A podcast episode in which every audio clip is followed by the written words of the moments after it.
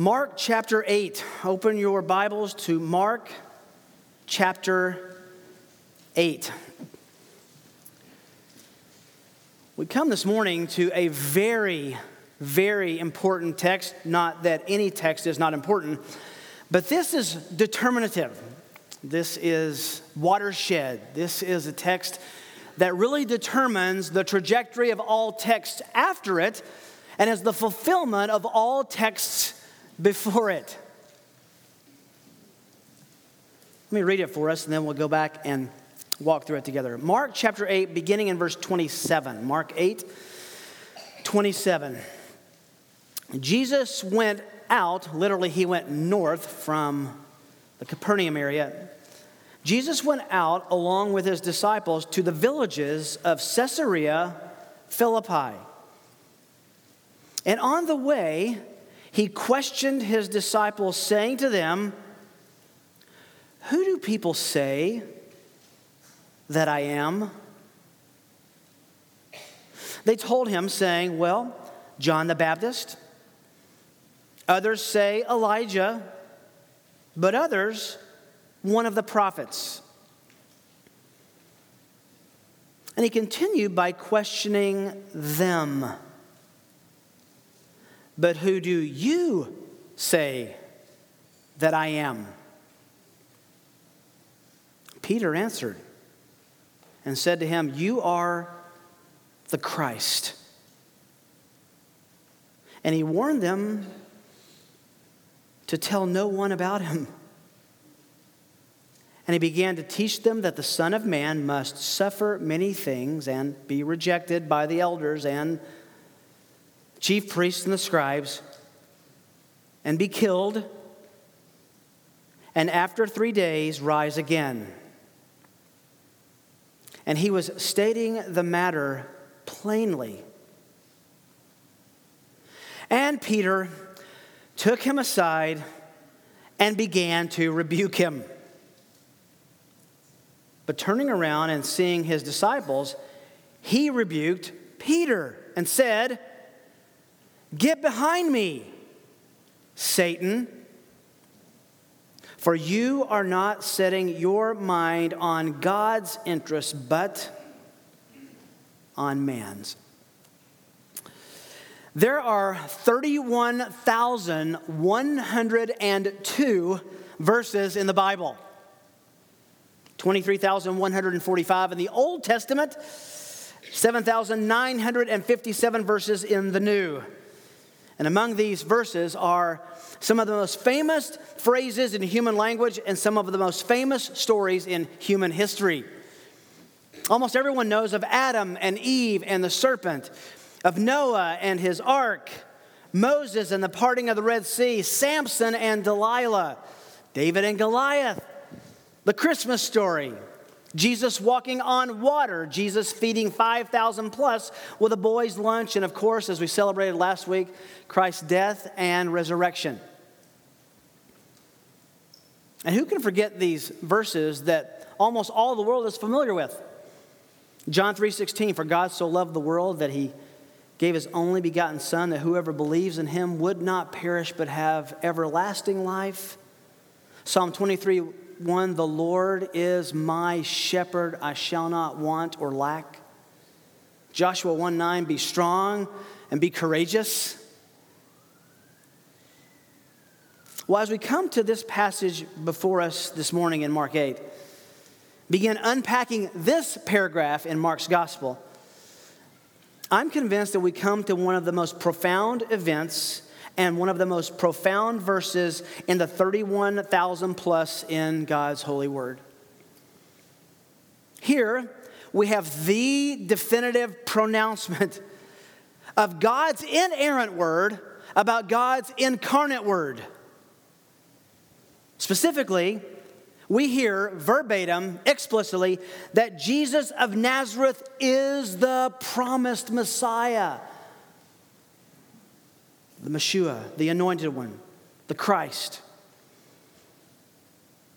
This, friends, is, in my humble estimation, the central confessional statement of the entire scriptures. the central conf- confession of the whole Bible. It shows that Jesus Christ is, listen, the integrating centrality of all of God's Word. All the Old Testament works toward Jesus, all the New Testament explains Jesus. And as He is the integrating centrality of God's Word, this calls us to consider that He ought to be the integrating centrality of our lives. It's the high point of Mark's gospel so far. And I would estimate it's the high point of the Gospels narratives, all four put together, and certainly the high point of the disciples' training, but it's at the same time followed by the lowest point of the disciples' confessional experience. All that Jesus has done, all that he has taught, every miracle he has accomplished has led to a one question test, a one question exam with his men. It's a pass fail exam. And as expected, the disciple with the foot shaped mouth is the one who talks Peter himself. As we listen to this, this, this narrative unfold, remember that likely Mark's source for all of his, his gospel data, his historical data, was Peter himself. I find it very interesting that Peter does not try to polish his reputation in this, this narrative. He tells it exactly how it happened, he tells it exactly how it was. With Peter's great declaration that Jesus is the Christ, Mark now brings us to the highest point of the development of the disciples' understanding of this man from Nazarene who, Nazareth who had called them to follow him. And as I said, at, at the same time, simultaneously, we hear the worst possible confession they could have ever made through Peter, and that's made to the Lord himself.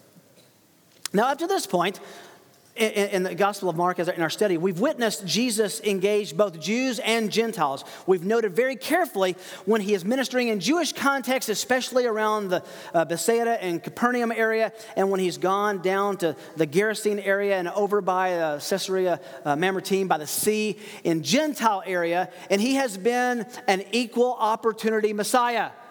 He has not only limited, not limited himself to the Jews, he has demonstrated the Great Commission to go into all the world and proclaim the good news. We would expect, though, that the Jews would have graciously and gratefully received their long expected Messiah.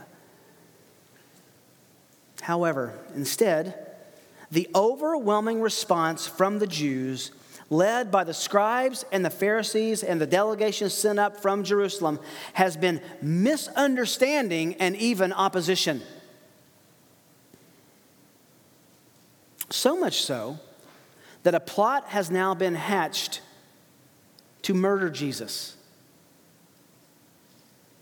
Day by day, he is dogged, harassed, debated, resisted, and combated by those who would like to see him put in his place in their minds and out of the rightful place that God wants him to occupy in ours. Oh, the people, they, they loved his miracles. They were intrigued by his teaching, though not changed. There have been a few responses by faith.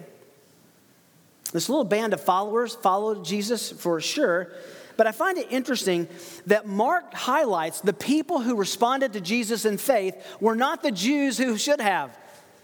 An unclean woman in chapter 5, a Syrophoenician woman, a Gentile in chapter 7, and to a Gentile deaf mute in chapter 7 as well. Mark has also stressed a really interesting phenomenon in our eight chapters of study as the gospel writer, Mark himself, declares that Jesus is the Son of God in chapter 1, verse 1. We, we read that right off the, the bat. Jesus, the Son of God. God himself announced at Jesus' baptism that Jesus was his son. But consider this. Up to this point in Mark, think about this. Let this marinate on your mind for a moment. There has been more insight about Jesus' identity from demons than from the Jews. Chapter 1, verse 25, chapter 3, verse 11, chapter 5, verse 7. Remember the demon possessed man in the synagogue? Chapter 1, verse 24. What business do we have with each other, Jesus of Nazareth? Have you come to destroy us? For I know who you are, the demon says the Holy One, the chosen one, the Messiah, the Christ. I know who you are. Mark chapter 3, verse 11. Whenever the unclean spirits saw Jesus, they would fall down before him and shout, You are the Son of God. And then that famous statement we spent some time on, the Gerasene demoniac, Mark 5 7, shouting with a loud voice after he was delivered from this multitude of demons, said, What business do we have with each other, Jesus, Son of the Most High God? Mark, the narrator, has affirmed the true identity of Jesus. The demons have made the same affirmation, and God the Father has done that as well. And now, for the first time, for the very first time, from human lips, the first human explicitly declares that Jesus is the Christ, is the Messiah. For the last two and a half years, Jesus' followers have been given clue after clue after clue about Jesus' true identity and what he did and how he taught and the authority he exercised. But so far, it's only been affirmed by supernatural beings God, Mark under the inspiration of the Holy Spirit for us, and, and demons. But this passage, Mark escorts you and me by reading this passage. He escorts us to sit in the front row to see and to hear the greatest of all insights and to the answer to the most important question ever asked. Let's break this passage down. It's, it's one big narrative with three parts, a three part scene about the greatest of all insights a three part scene about the greatest of all insights. We open up in verses 27 to 30 with an epic confession. An epic confession. Now, full disclosure, I have three uh, grown sons. We are uh, always talking, or I shouldn't say that. I'm always listening to the way my sons talk, and I learn how to talk from them. I feel like I taught them how to talk when they were younger, and they're teaching me how to talk as I get older. And I've learned that, that the word of this generation, one of them is epic. That's an epic wave in Hawaii. That's an epic ice cream cone. That is an epic, and you fill in the blank. This really is epic, unmatched, one of a kind. This is truly, not exaggerating, an epic confession. Verse 27 Jesus went out, that's from the Capernaum Bethsaida area. He goes about 20 miles north with his disciples to the villages of Caesarea Philippi. Now, it is interesting to me in looking at ancient geography or biblical geography and how people traveled during that time that a 20 mile walk during the day was not a big deal in one day for these men. Just to walk, let's go 20 miles north. It's convicting. So they go about 20 miles north to the villages of Caesarea Philippi. If you were to go there today, it's on the way straight north toward Syria. And on the way, he questioned his disciples. Literally, he, he quizzed them. He used an interrogative. It was, a, it was dialogue, question and answer. He was now the questioner, they were on the spot.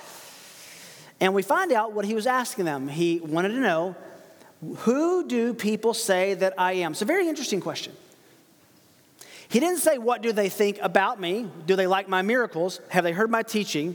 Were they in the synagogue a few, a few Saturdays ago when I, when I gave that illust- great illustration from Ezekiel? He doesn't ask that. He asks a, a question of, important word, ontology who he is, his very nature. Who? Who do people say that I am? Jesus assumes, by the way, that these men have been approached by people to discuss the identity of their master. And if you and I had been in that day and we couldn't get to Jesus, I promise you, we would have cornered one of these 12 as well. It's not hard to imagine every time the disciples went to the market, every time they walked back to their home, every time they were walking along the street or found in anywhere open, they were stopped and asked questions about this man from Nazareth. Peppered with questions, cornered with questions, stopped always with questions. Jesus knew this. He had probably seen this.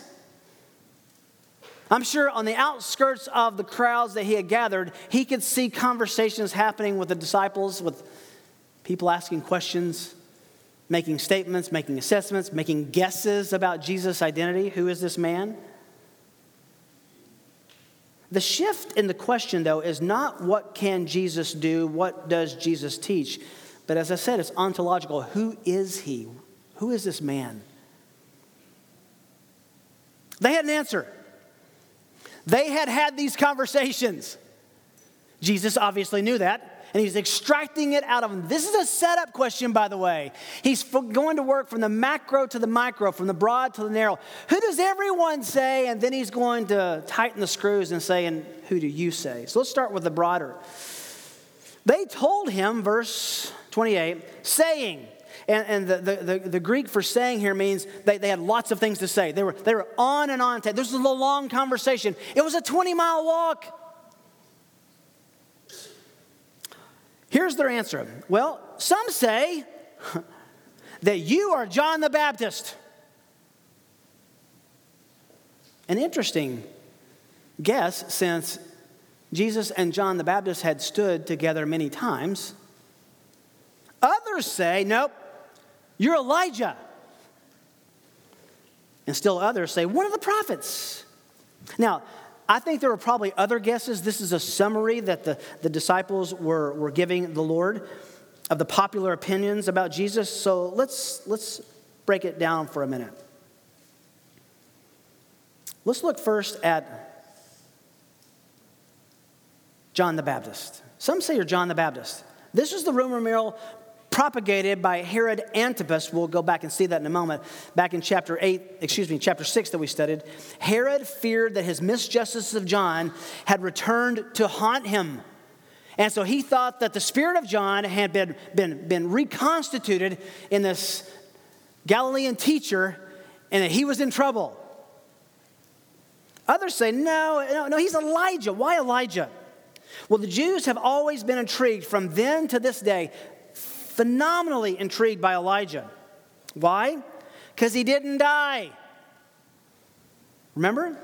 2 Kings 2:11, he was taken to heaven in a chariot of fire.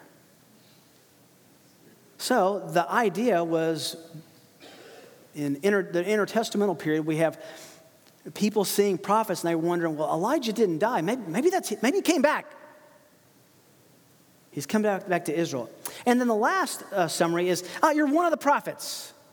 Moses had prophesied that God would, Deuteronomy 18, raise up for you a prophet like me from among your brothers. And maybe this was the prophet that Moses had predicted. Look back just for a moment at chapter 6.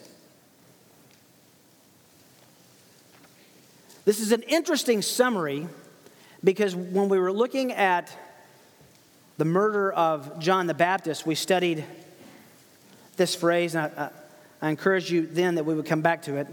Mark chapter 6, verse 14. Mark is remembering, giving a retrospect on the death of John the Baptist. Mark 6:14 and King Herod heard of it for his name had become well known this is Jesus and the people were saying John the Baptist has risen from the dead which would have freaked him out having murdered him unjustly. And that is why these miraculous powers are at work in him. John the Baptist came back from the dead Verse 15. Others were saying, no, no, no, no. He's Elijah. Elijah never died. He's probably going to come back. So he came back, and this is who this man from Nazareth is. And others were saying, nope, he's a prophet like one of the prophets of old. This is not a reincarnated prophet. This is one in line with the Old Testament prophets. This is just the latest, after 400 years of silence, the latest prophet that God has sent. The same three attributions about Jesus are what the disciples summarize as the rumor mill this at the request of the Lord. Verse 29. He was in the process of continuing to, the verb indicates, continuing to question them. And the sum of his question, we're back in 829, is this but, an adversive, hang, hang on, that's the rumor mill, that's the crowds, but who do you, who do you say that I am? No more important question has ever been uttered on this planet than that one. Who do you say Jesus is? And they better have an answer. Remember, they've been given clue after clue after clue. They've watched him do miracles. They've watched him feed thousands and thousands. They've, they've watched him raise the dead. They've heard him teach. They've seen his authority. They've heard him rebuke the Pharisees and the scribes and the Sadducees and the Jewish elders. You put all of that in their spiritual calculus x plus y plus a plus b plus c, whatever math you can put in there, and Jesus was asking for the equal sign. All that spiritual observation equals what? Who do you say that I am? There doesn't seem to be a long lag here. It's almost as if Peter were, were, were, were waiting, biting the bit, waiting to say this. Peter answered and said, You are the Christ. Matthew adds that Jesus told Peter that this recognition did not come from himself. Mark just leaves that as a statement. Matthew says that Jesus actually gave him a footnote, said, You didn't get this from your own intellect, from your own observation. God opened your eyes. This came directly from God the Father to reveal this to you. That's why you recognize who I am. This recognition is always a divine gift, then and now. For anyone, listen, this is so encouraging. If you know who Jesus is and you believe who Jesus is, you did not do that by your own intellect, intuition, and deduction. Only God can reveal that to the heart. You're the Christ. You are the Christ. Just quick tour, quick tour, don't try to turn. Matthew 1 1. The record of the genealogy of Jesus the Messiah the son of David, the Messiah. Messiah and Christ and anointed one and chosen one and holy one are all synonyms. Matthew 1:18, the birth of Jesus Christ was as follows. Mark 1:1, the beginning of the gospel of Jesus Christ, the Son of God. We say this, we read this so often, we forget that it has significant meaning. John 1:17 For the law was given through Moses grace and truth were realized through Jesus the Christ. Acts 3:6 Peter said I do not possess silver or gold but what I do have I give you in the name of Jesus Christ the Nazarene walk. Romans 3:24 being justified as a gift by his grace through the redemption which is in Christ Jesus. Often Paul flips that Christ Jesus.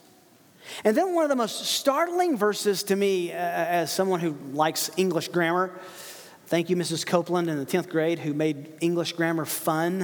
Uh, I, I, think the only reason I, I passed Greek and Hebrew and Latin was because of Mrs. Copeland. She loved English grammar and taught us to treat it like a puzzle to be solved. In John 17, 3, you find something highly unusual in the grammar, even more unusual in the narrative. You know, it's the high priestly prayer, and Jesus is praying. He's down outside the Garden of, of Gethsemane, about to take the three in deeper to pray. And he has his men there. Listen to this. He says, And this is eternal life, John 17, 3. Think about this. And this is eternal life, that they know you, the only true God, and this is how he prays, and that they may know Jesus Christ, whom you have sent. My suspicion is you've never prayed like that in third person. So imagine I, I, come up this morning, we're getting ready for the service, and I say, let's pray. And my prayer sounds like this Lord, we pray for our worship service and Rick Holland, the preacher. What do you think? That's odd. You don't pray about yourself in the third person. Jesus does. Why? Why would he pray about himself in the third person? Because this is the place, the definitive place, the only place where he does this, where he actually personally proclaims that he is indeed the Christ. He calls himself Jesus Christ. Odd grammar often leads to wonderful theology. So Jesus is being interrogated day in and day out by the, the elders and the chief priests and the scribes. Ultimately, that will climax in their, they're quizzing him just before the crucifixion. And in Matthew 26, they ask him, Tell us, Jesus, tell us if you are the Christ. His answer? You have said it yourself. If he were ever going to deny that he was the Christ, no, that's not me. You got the wrong guy. He could have and would have then. And he said, It's as you said. They accuse him in verse 65 of that same chapter of blasphemy for calling himself the Christ. Luke records that on one occasion, Jesus cast out demons out of individuals, and the demons cried out and said, You are the Christ, the Son of God. The idea of a coming Messiah or Christ was richly embedded in the Older Testament. Richly embedded. One day, the chosen one of God would come to save the world from their sins. One day, a final sacrifice would come and end all sacrifices. Remember the Garden of Eden? Adam and Eve were told that a seed of the woman, a descendant, would come and one day destroy Satan and sin. We call that the first, the proto evangelium, a big way of saying the first iteration of the gospel in Genesis 3:15. Psalm 16 Psalm 22, Psalm 45, Psalm 110, Daniel 9 all describe the coming of the Messiah. Remember Jesus himself. In a synagogue in Nazareth, comes, reads the scripture for that day, just happened to be on that day and that text from the book of Isaiah and says, And when he had opened the book, Jesus, he found the place where it was written, The Spirit of the Lord is upon me, because he has anointed me to preach the gospel to the poor. That's messianic language. To proclaim liberty to the captives, recover the sight of the blind, set at liberty those who are oppressed, to proclaim the acceptable year of the Lord. He closes the book and he says, Today this scripture is fulfilled in your hearing. Luke 4 17 to 21. He points to Isaiah 61, the prophecy of the coming Messiah, and says, I am He. This is epic. Who is Jesus? The long expected Messiah. That's who Jesus is. Now, you would expect for Jesus to say, You got it. Here's your marching orders. You've figured it out. You've solved the riddle. You know the puzzle. Now go tell everybody. Look at what verse 30 says. And he warned them, this is a stern word, a heavy word. He pierced them. He warned them to tell no one about him. In other words, don't tell anyone I'm the Christ. Does that not seem a little counterintuitive? If they come to this most epic confession, this most epic observation of Jesus, and they get it, they finally understand it, wouldn't you expect that he would say, Great, go tell everyone? And he says, Don't tell anybody. Do not tell anyone. We've looked at this in the last few weeks. Look over at Mark 9 9. We know why. After the transfiguration, Mark 9 9, they were coming down from the mountain. He gave them orders not to relate to anyone what they had seen. They just saw the glory of God in a man from Nazareth. He peels back his flesh, he shows them light that blinds them. They see three people who are supposed to be dead. Two people are supposed to be dead along with the living Savior, they, they see this light, they're, they're, they're blinded. And Jesus says, shh, don't tell, don't tell anybody. Don't tell anybody. Why? Last phrase.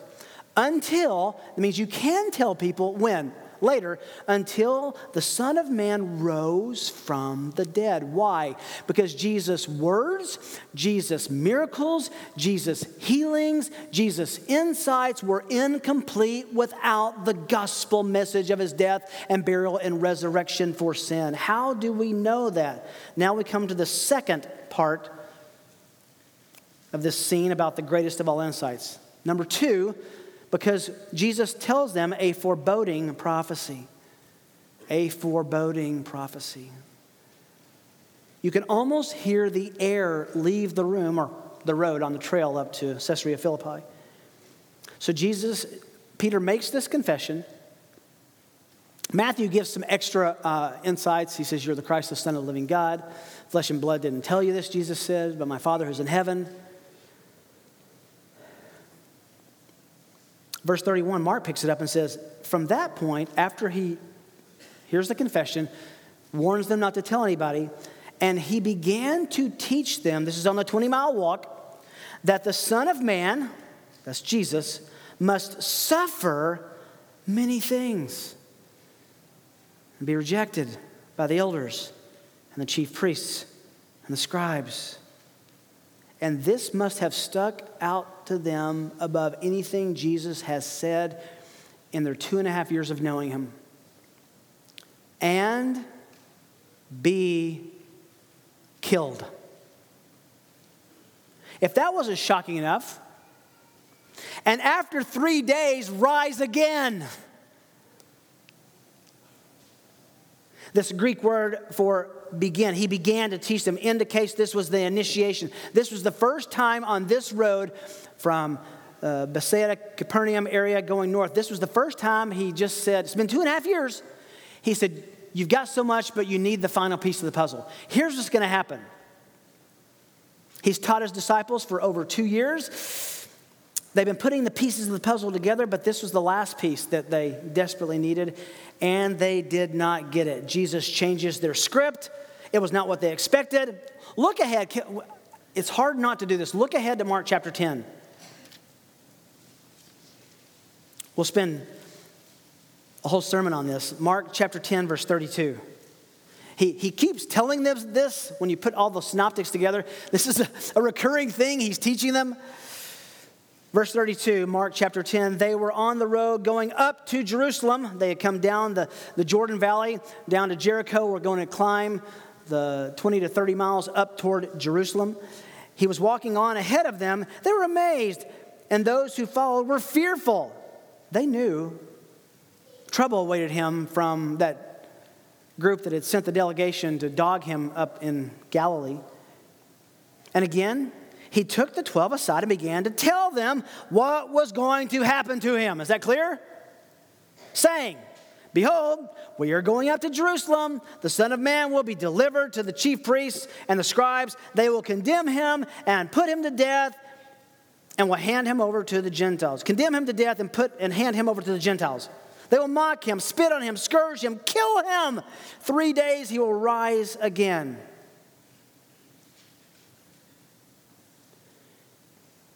Verse 35 James and John, two sons of Zebedee, came up saying, "No, just, just be in this scene for a moment. Men, we're going up the hill. I'm going to be condemned, wrongly accused, wrongly tried, be executed, buried, and rise from the dead. You just heard that, okay? Got that? You just heard that. Teacher, we want you to do for us whatever we ask of you. And he said to them, Well, what do you want me to do? Well, grant that we may sit on your right and on your left in your glory. They had every confidence. He was going up the hill to Jerusalem, establishing the kingdom. He was going to be the king, and they wanted to have good seats. Not the typical response to, I'm going to go up here and die. They didn't get it. We'll come back and look at that more explicitly in just a few weeks. The lesson about the cross, the lesson about paying the price of redemption for sin, was not understood, neither was it embraced by these men until after the resurrection, and they should have. Remember in Isaiah chapter 10, excuse me, chapter 53, verse 10, the Lord was pleased to crush him, putting an end to grief. He would render, listen, he would render himself as a guilt offering. Guilt offerings were always by blood, and they were never accomplished by an animal bleeding and then going on to his afternoon in the pen. It was death. He was explicit, the Holy Spirit was explicit through Isaiah that the great Messiah, the anointed one, would be, not offer, would be the great sin guilt offering. This shouldn't have been a surprise. And by the way, little practical footnote before we're too hard on them about not remembering everything they should have known from the Old Testament, do you? Do we? How's our memory? Jesus taught them there would be no Christ without a cross, no death without resurrection. Later, Peter would say, 1 Peter 3:18 Christ died once for sins once for all the just for the unjust so that he might bring us to God he understood it fully later having been put to death in the flesh made alive in the spirit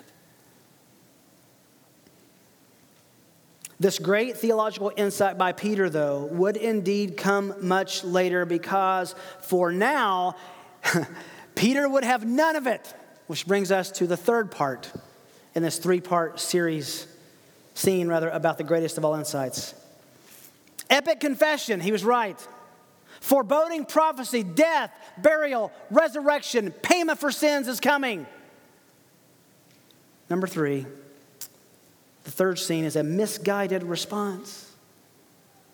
Misguided. I chose that word very careful. Misguided means you are guided by someone wrongly. Misguided. Verse 32 and he was stating the matter plainly. Now, I don't like digging too much into the original languages, but this is a place we need to pull over and do a little Greek study, okay? Let me read you the definition of that word, stating it plainly from my, my best Greek dictionary, lexicon. This is what it says. To state plainly means, quote, to use the, a use of speech that conceals nothing and passes over nothing is outspoken, frank, in utter clarity and plainness. So Jesus, remember this the verb as he was explaining, he went on and on, 20 miles. It's a lot of time. He explained it not once, multiple, multiple times. He was explaining it forcefully, passing over nothing. Unmistakable, passionate, perspicuous, or clear. And Peter, verse 32, took him aside and began to rebuke him. Epitimao. To get in his kitchen, to warn him. Now, this is not hard to imagine. They are walking on the road. Remember, this whole scene is, is they're traveling on the road up to Caesarea Philippi. He's having this conversation back and forth. You can see the disciples kind of jockeying positions as they're getting around him. He's saying this thing. At some point, probably stopping and explaining with further detail. At this point, Peter takes Jesus probably off of the road. Jesus, come here, come here. Maybe his arm around his shoulder in respect, he takes him aside, gets him by himself, not too far away that the disciples couldn't hear it, though. We'll find that out in a moment. And he epitimao is rebuke, strong rebuke. He corrects him. Peter makes an attempt to correct Jesus. It must have been, okay, I just said you're the Christ. And Matthew says, You just told me on that confession you're going to build, build your entire church. You may know that I have all my Awana awards on my banner right now. I, am I'm, I'm pretty well done. I, have earned credibility, I have confessional street cred. So, you've been doing really good at healing and miracles and teaching and authority. You've been really good about uh, being the Christ. But death, mistreatment, we're also with you. No, he rebuked him. He said, You will not die. Now, before you jump too much on Peter, give him a little grace. I mean, there is something noble about this, isn't there? No, they're not going to kill the Christ. Almost like when he takes a swing at the, at the head, hits an ear. And, I mean, you, you appreciate his impulsiveness. He was just dead wrong. Peter's just received a public proclamation, an affirmation from Jesus He's brimming with confidence and self esteem. You can hardly blame him. How could the Christ enter into the city of Jerusalem, the holy city, the place where the Christ was to rule and reign, and be killed? So Peter takes the Lord aside, rebukes him, expresses his strong disapproval. But, verse 33, turning around and seeing his disciples, same Greek word, he epitemaoed Peter. He rebukes him. And it, the idea is he's off the road, he's been alone with Peter, this conversation happens, and he turns back and he says, This answer needs to be heard by all. What answer? Oh my goodness.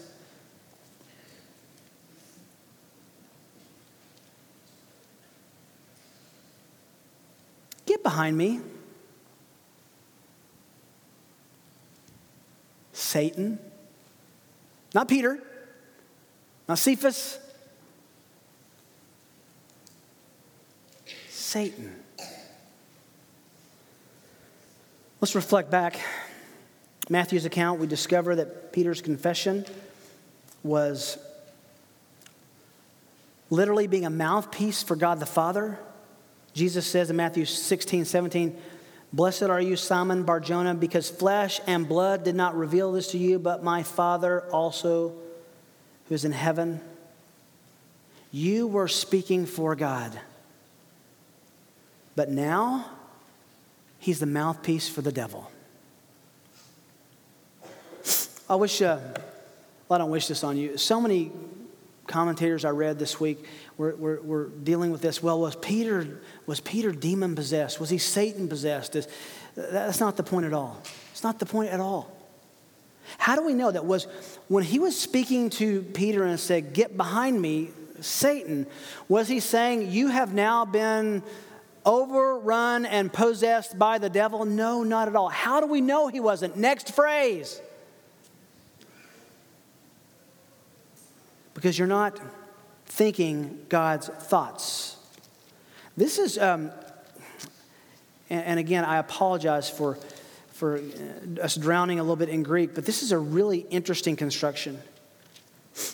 He says, You are not uttering, speaking, thinking the literally the of God things. The of God, the things. Or the things of God. Your mind is not being controlled by God. You are not setting your mind on the of God things, the God perspective, the God plan, but instead on man's. Now, he didn't say you're setting your mind not on God's, but Satan's, right? If he were possessed by Satan, we would expect him to say something like that. But on man's. What he's saying is very simple. There are only two categories when it comes to assessing Jesus God's perspective and Satan's. And all of man's default mistakes about Jesus are satanically fueled, and all of man's affirmation that Jesus is the Christ is divinely controlled, motivated by the, the Father Himself. Any opposition of the cross is opposition authored by Satan himself. You don't have to be possessed to have satanic thoughts. This was the great satanic ploy. Maybe, maybe we could, we could keep this final sacrifice for sin from happening. Maybe we could talk Jesus out of this. And I think that the enemy used Peter's natural affections for his friend Jesus to go against the divine plan and predetermined foreknowledge of God, that this was the only way Isaiah 53 was going to happen.